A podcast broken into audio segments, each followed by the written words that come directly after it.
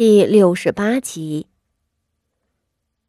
老夫人待我如此周到，我都不知该怎样报答。傅锦仪轻声道：“孙嫂子，你将人都带过来吧，我不累。”孙显荣家的哎了一声，下去带人。不过片刻功夫，陆续进来二三十个丫鬟婆子，都垂手站在堂下。两个小丫鬟服侍着傅锦仪躺在软椅上，奉了热茶上来。这么些人里头，站在左边的六个丫鬟、四个婆子，都是老夫人赏的；右边的那一群才是从北院过来的。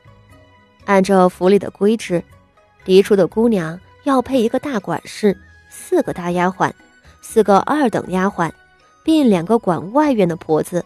六个三等丫鬟，并四个粗使婆子，眼前这么些人，显然是多了。这意思就很明显了，老夫人赏的人是肯定要留下的，原先从北院跟过来的人就要剔除几个了。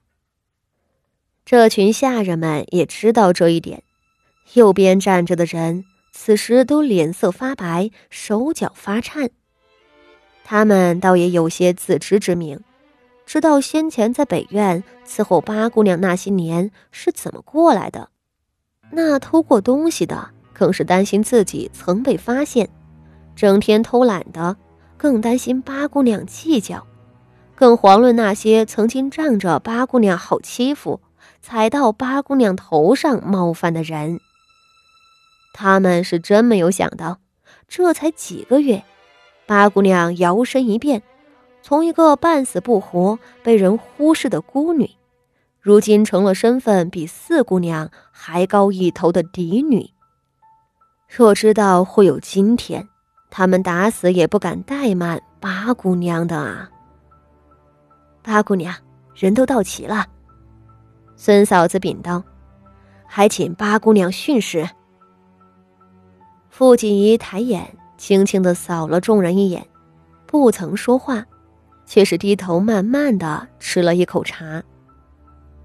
他受伤的左手上裹着厚厚的甲板，吊在他的脖子上，模样瞧着和正襟危坐不沾边，但这样虚弱的姿态，丝毫不妨碍他在下人眼中的威仪。按说，这八姑娘就是一个十二岁的孩子。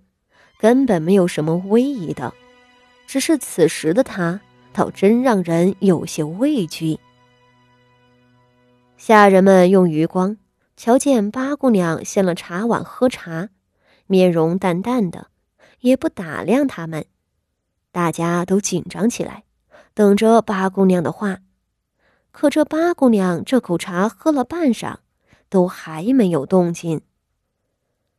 沉默显然是最有力的压迫，在这种沉默中，大家越发的忐忑不安，却也越发的不敢放松。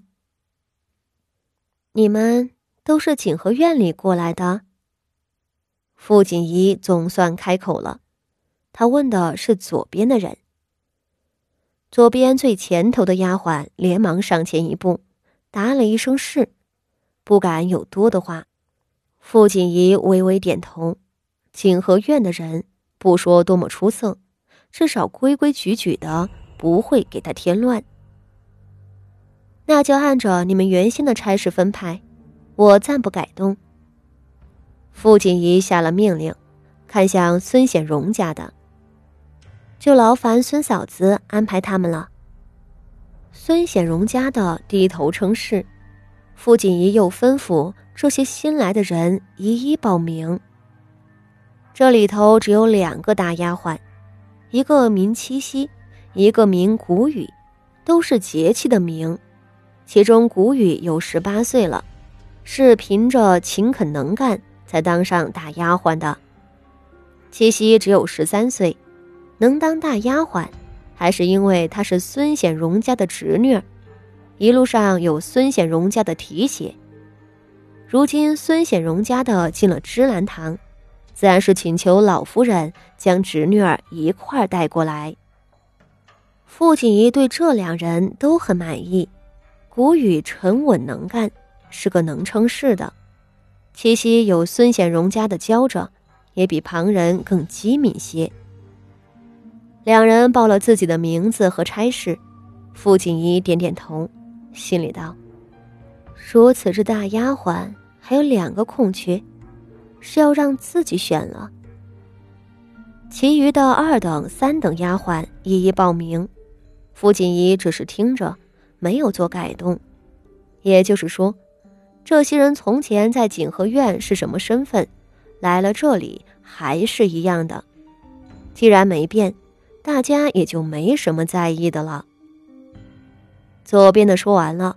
傅锦仪看向右边，比起左边的人衣着整洁、神色恭顺，右边这些就参差不齐了。傅锦仪看了两眼，顿一顿，才朝最前头的那个道：“翠云，你先前是北院的二等丫鬟，跟了我有两三年了吧？相比起嫡女。”庶出的孩子在吃穿用度上都是有差别的，伺候的下人不仅是少了许多，且最高的就是二等丫鬟，一等丫鬟是没有的。而寻常嫡出的孩子，如傅家仪和傅妙仪两个，和二房的七姑娘，他们身边有大丫鬟的伺候，却不会有管事媳妇儿。那是太太们身边才有的。傅老夫人将孙显荣家的遣过来给傅锦仪管事，这就是额外的恩惠了。崔允的脸色可是一点儿也不好，他扑通一声跪下，慌道：“是是。”傅锦仪看着他，有些好笑。崔云这段日子可是不好过，这种难过。不是来自于他的主子傅锦仪，而是来自谢氏。去国公府的时候，翠云没有跟着，倒是免了一场劫难。后头两姐妹大闹锦绣院，翠云奉谢氏的命令请傅锦衣过去，这一回却是在劫难逃。他是尽心尽力的给谢氏办事的，按照谢氏的吩咐。将傅锦衣连哄带骗拖去了锦绣院，可最后这件事情的结果令谢氏捶胸顿足，怒火滔天。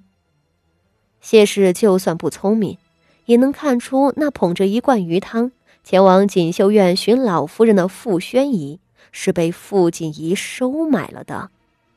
两个庶女竟然狼狈为奸的勾结起来对付他。